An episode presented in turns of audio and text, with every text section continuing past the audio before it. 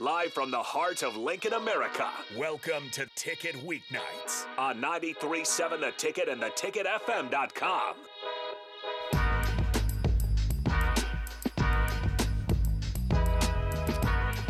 Welcome to the first Inside the Huddle with yours truly, Jay Foreman. Always like to introduce myself just in case you don't uh, recognize that voice on your uh, coming through your radio or your streaming uh, system or uh, downloading uh, the podcast in the future. But it's the first one, uh, and, they, and you know Ric Flair has a little saying that he used to tell the ladies. you can't be first, but you can be next. And so you're going to be listening to the first one of Jay Foreman uh, breaking down all things Huskers after the game. Um, it's been a long time coming, so it'll be my analysis uncut, uh, some interviews from uh, some of my teammates or colleagues around the nation, uh, giving their thoughts on Nebraska and some college football. And um, it'll always be a quick hour, but the first one, I'd like to recap kind of the last four and a half years of the Scott Frost era. Um, obviously, I think it's probably been combed over some, but uh, never been able to give uh, my personal opinion without any, I guess, interjection, which is good. But you know, everybody always wants to ask, what do you really think as a former teammate, former player, former alumnus, and somewhat of a media member that has a little bit more of a connection to the program than say somebody that didn't play in the program. So, uh, you know, first and foremost, you know, I think it you know, when you think about Scott Frost and University of Nebraska, I think it everybody um, thought it was a good hire. And anybody that says, "Oh, I knew it was going to fail," was probably lying to you, um, to your face. And you know, I think the magical year, you know, obviously with UCF gave uh, Nebraska a ton of hope after having Mike Riley, uh, who essentially was the analogy that I used for Mike Riley was Nebraska had dated a brown-haired girl, and maybe you know she had a little bit of attitude, you know, and it got a little bit out of control, and so we just dated the nicest blonde-haired girl we could get, and didn't do any uh, pre-dating. It was almost like the uh, new age dating of swiping right or swiping left, and said, you know what, blonde hair, nice smile, the nicest person that uh, you know everybody thought thought of and you've been a coach that we can kind of put in place and run over and just be a placeholder knowing that we don't want you around long term. And that was you know, before we get into Scott Frost, I will tell you my initial reaction to excuse me, Mike Riley being hired was I was in Omaha at Paisan's Pizza. I'll never forget it. My uh, two daughters were in town, and you know, it was it was to the point that where you know Nebraska had fired Bo, and we were in the process, and you hear about all these names, and then people started mentioning, okay, well, we can't hire a coach because we started to get past the long process, and we had just got the uh, Jay Foreman slice of pizza up there at uh, Matt all former teammates Paisan Pizza, and I got my slice, and I saw it on the on the ticker. Nebraska hires Mike Riley. Checked my phone, thinking it or hoping it was a like, spoof, but since it was a, on the ticker, it was true. I literally dropped my pizza. literally dropped my pizza and yelled out WTF. Like I couldn't believe it. And you know the you know when you try to talk about Scott Frost, you, you you have to talk about Mike Riley, but not like how Scott Frost talked about Mike Riley, right? You got to always talk about how did you get to Scott Frost, right? and sometimes you can get blinded or smokescreen by getting to the end result without recognizing what you did in the in the previous you know decision. And so, you know, I felt like Mike Riley, you know, was probably on his way out as, at his alma mater, Oregon State. I think he did some great things up there, but definitely was under some heat. Um, Mm-hmm. He was at 93 uh, and 80 overall record. Right. And like you said, time was ticking for him, and that's why the one that you probably dropped your pizza because you're going from Bo Pelini for a guy that's just over 500. Right. And the thing about Bo is, and if you don't recognize that voice, that's Harrison in there. You know, people have a recognizable voice, and I always like listen to Harrison because uh, you know I recognize his voice, and then he's a young man, so it's like, dang, you, you got some soul in you. But um, the thing about Bo Pelini, I would say, is Bo, I think, came in, had obviously had tremendous success and, you know, probably too much success early and gave too much too early. Um, but then when he wanted to do better, he didn't have the support of Shawn Eichorst. I know that for a fact. When he wanted to recruit and being able to, you know, go and have access to, you know, say private planes or more money into recruiting, actually Eichhorst did the opposite and took back some of the funding and stuff like that and options. And so then that's where the frustration, probably from Bo, when we heard the recording, which is another thing in Nebraska history, the recording and stuff like that.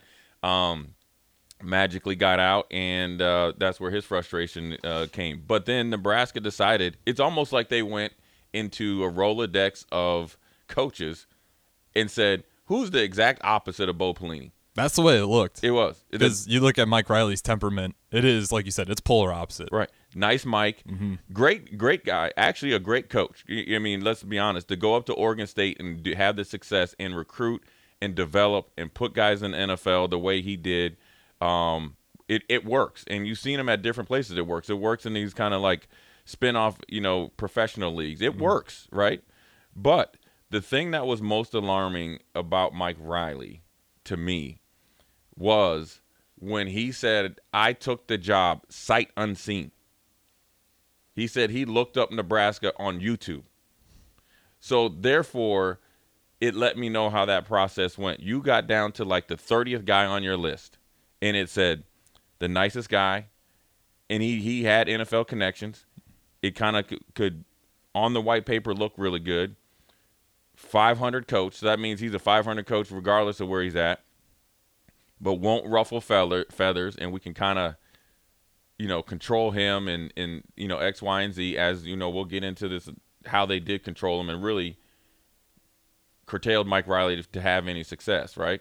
And then we're, we'll we'll hire you. And the best thing about it, Harrison, is for a coach that's at his alma mater. So just say if I'm at Nebraska, or you say even like Scott Frost is like a, a school comes in that's on a whole higher level than where he's at at Oregon State, which is being Nebraska at that mm-hmm. time.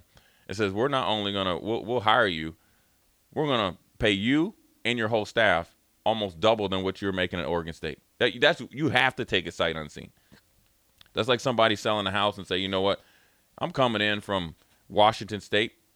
I don't care. I just see your house has four bedrooms, you know, three baths, one, you know, two car garage. I'll pay you twice, and you got to be gone. And so you know, I think the tenure of Mike Riley led to the hiring of Scott Frost, which might have been a little bit too early, right? And I also think that you know some of the things in place wasn't you know in the right uh, place for Mike Riley to have successful or a career or a tenure, and Scott Frost had a, a successful ter- uh, tenure as well. Because when you think about Mike, Mike Riley, and then I'll move on to Scott Frost, is you know first year, okay, you understand. Okay, a little suspect. Then he starts to get some recruits in, a little bit of Bo recruits. He starts doing some doing well. Um, Banker, the defensive coordinator, turns the defense around to a top 30 defense where they actually started to look like they were on the upswing. You go from the bottom 30 to you know the 30. I think they were 30th ranked uh, defense. So that's a big turnaround, regardless of if it's schedule, circumstances, or not. They looked like a better defense. They looked faster. They looked more physical. They had some NFL talent, which obviously ended up getting drafted. And then while Banker's recruiting more players to play in his defense, as if there's somebody on that staff that, that should have had some stability, would be a coach that took his defense from the bottom to the you know second or or top 3rd mm-hmm. and then Eichorst decides to tell Mike Riley, you need to fire the coach while he's in the airport on a recruiting trip because Eichorst decided that he wanted Bob Diaco to come in, who just got canned at the University of UConn, I think, and was the Notre Dame defensive coordinator when they had had their first run and got trounced by Alabama in the Orange Bowl. That he wanted to be the head coach, wanted him to be the defensive coordinator and then head coach in waiting. So what people don't understand, once those decisions are made, you're you're taken away from the fabric of your university, of your athletic department, and in particular your football team.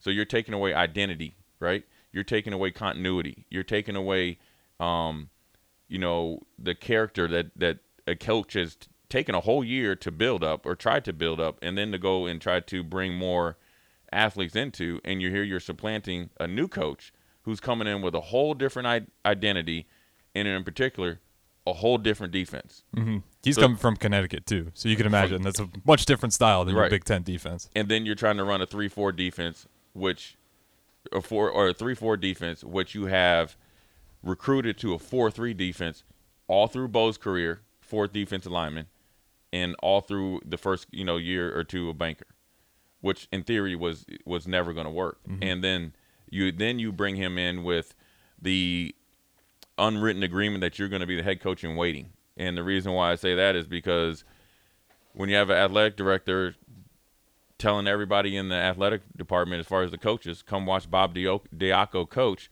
He's the best coach in the building. Well, you have a volleyball coach and John Cook. That's a national champion, right? You have other coaches that are not maybe not national champions, but are successful coaches. And here, Bob Diaco hadn't coached it, you know, a day or won any a game, and he's all of a sudden he's the best coach in the building. So then, therefore, now you've created a little bit of friction from who is the head coach. You know what I mean? Who's the who's the who's the head man in charge and who's the subordinate? Because if I read that as a defensive coordinator and Harrison or or anybody else is the head coach, there's not much you could tell me to do as far as my defense. Therefore, that Mike Riley tenure was over from there on. Now you just had your you held your head above water.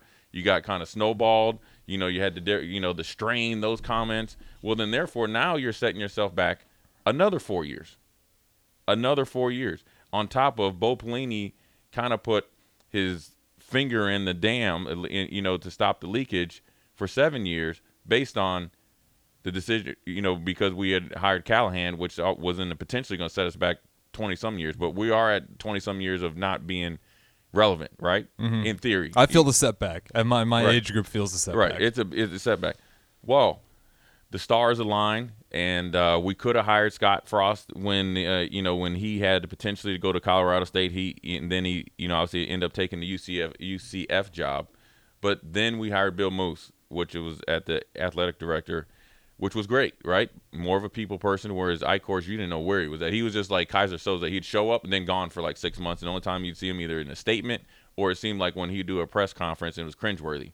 Well, Bill Moos is great in front of the microphone or, or in front of the TV and on the microphone, doing radio, um, going out and you know meeting with people and stuff like Yeah, that. He was publicly seen. You could Yeah. go up. You could even go to a bowling event. Yeah. You might you might run. he would be him there. everywhere, and Mm-hmm. he was great. You know, he's very personable, and he did a really good job of what he was doing.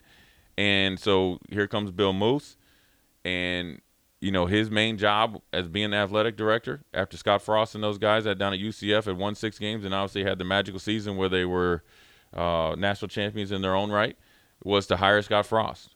No matter what, that was his main job. No matter that, that was it. And so sometimes uh, you can, again, as much as we talked about before the blonde or the brown haired girl to the blonde the exact opposite. Well did you really do your research right? Did you really research the person? Did you really try to forecast okay well if we bring him here and give him flat out 100% control how would he react to it? Or are we hiring you and letting you know i am the athletic director right? And you're the head coach and we're going to go through this together. Yes you've had success but Nebraska's a different animal than UCF. That was the number one mistake, and it had nothing to do with Scott Frost. And by no means am I a Scott Frost, um, uh, you know, make excuses for him. But I am a realist in this understanding that it's not all Scott Frost's fault by the way he acted or the way they went about things. You know what I'm saying? And the reason why is it was as good as Bill Moos was being in public relations, he was the exact opposite into molding and mentoring and coaching a head coach first job at a power five school period.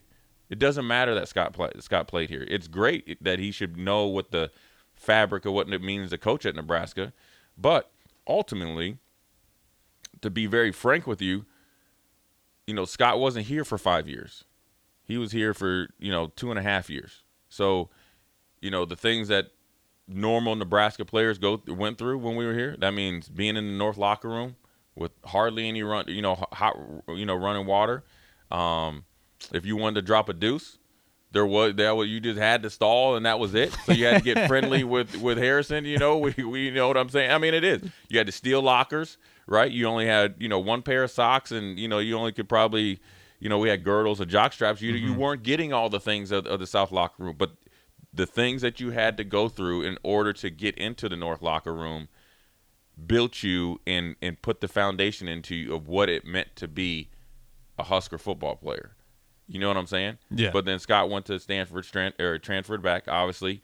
And when you're a quarterback, he kind of went right into the North locker room because he'd already played college football, so he didn't have to go through that.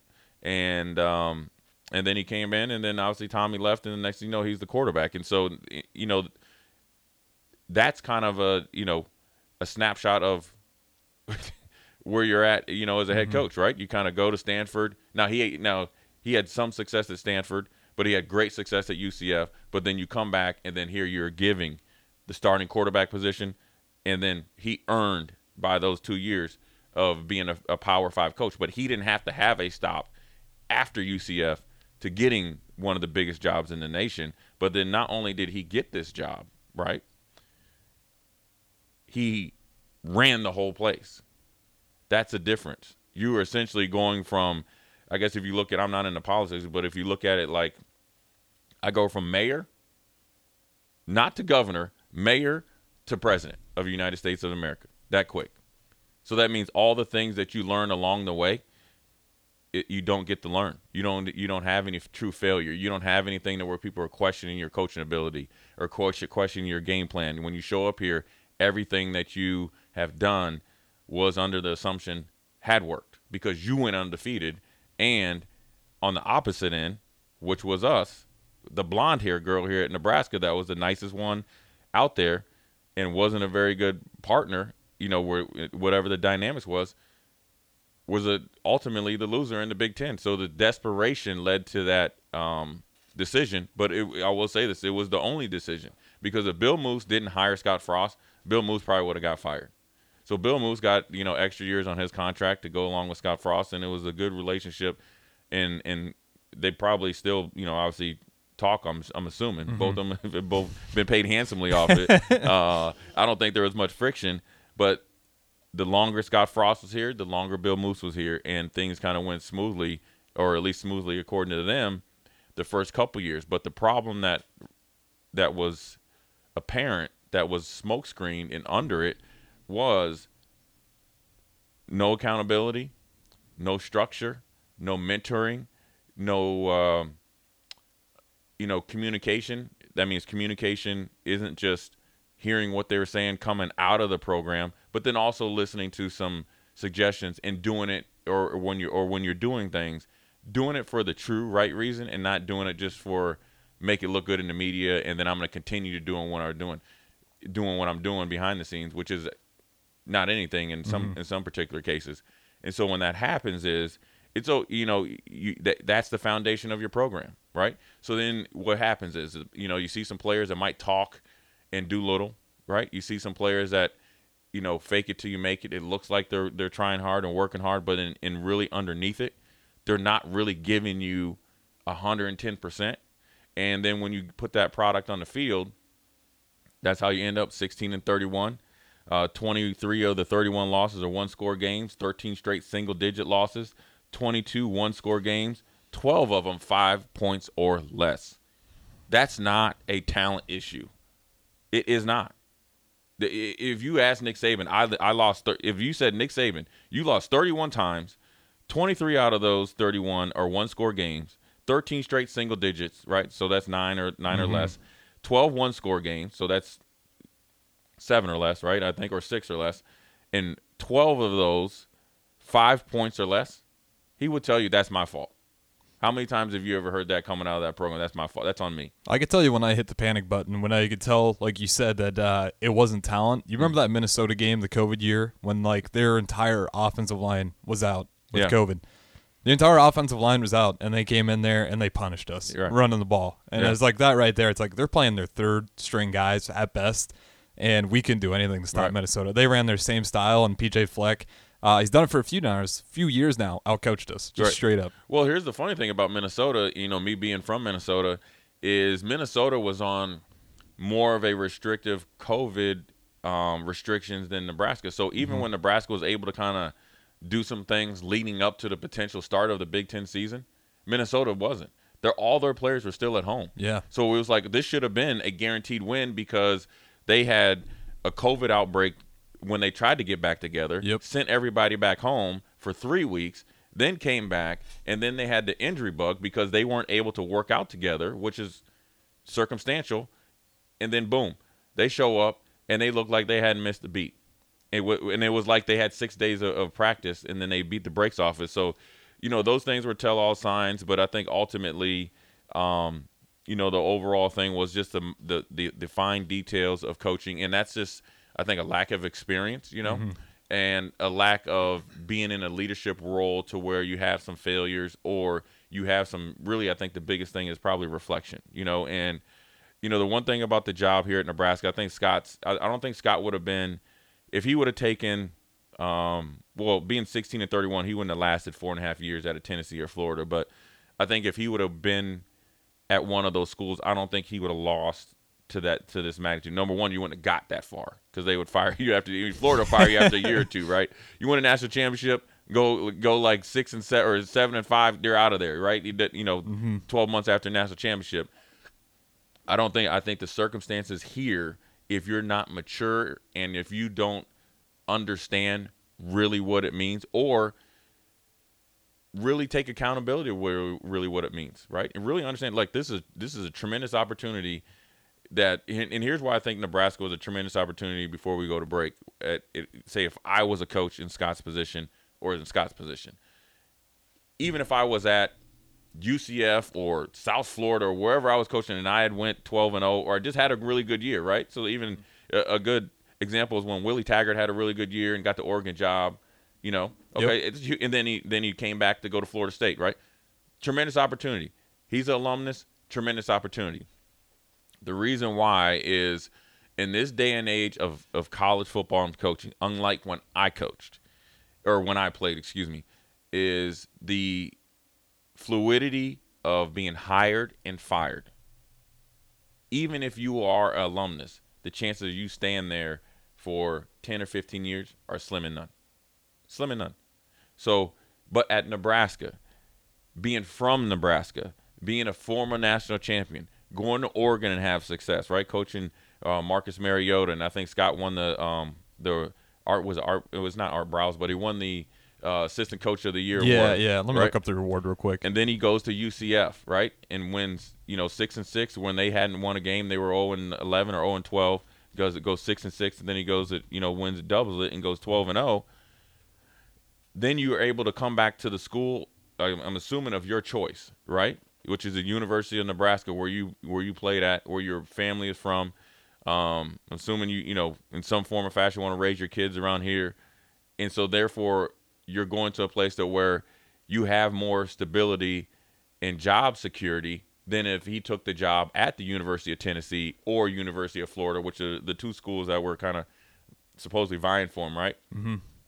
Or maybe staying at UCF. Now he could have probably stayed at UCF a little bit longer, but UCF financially wouldn't be able to pay him if he can if he had a 16 and 31 record in the next four and a half years if he stayed there. He would have been fired, mm-hmm. right? But in Nebraska, they were not only waiting for you to get it together, they were doubling down on it. So essentially, you got $10 million in your first year to figure it out. But then you continued along to do the things that you did in year one and year two, therefore, not recognizing the opportunity that you had to be successful and longevity. Meaning, he could have coached here for the next 15 years and just said, you know what, I don't know, there's no other place I want to go. Or he could have said, you know what, I've had success here at Nebraska, and then he could probably potentially go to NFL or whatever he wanted to do, or take another job. If he would have had success here, he could have went to whatever he felt like was the, the a bigger job. Back to Oregon, he could have, you know, potentially if Notre Dame, he could have went somewhere else. Now Mm-hmm. and it's the Broyles Award. That's right, what it's called. The Broyles Award, right? I didn't want to say Briles because Art Briles is a, is like a death death sentence and mention his name, but so you know I wanted to you know that that's really I think where things got awry, right? You always people always focus on um, the end result. I think the biggest thing is you got to look at where it started, and it's it's no different than looking at a negative play. So um, that's my uh, short uh, but long take on the tenure of Scott Frost. On coming after the break, we're going to kind of break down last year's season, even dive into the Mickey Joseph era of seven weeks, and where we go from here on the short segment. So this is Inside the Huddle with Jay Foreman. We'll be right back.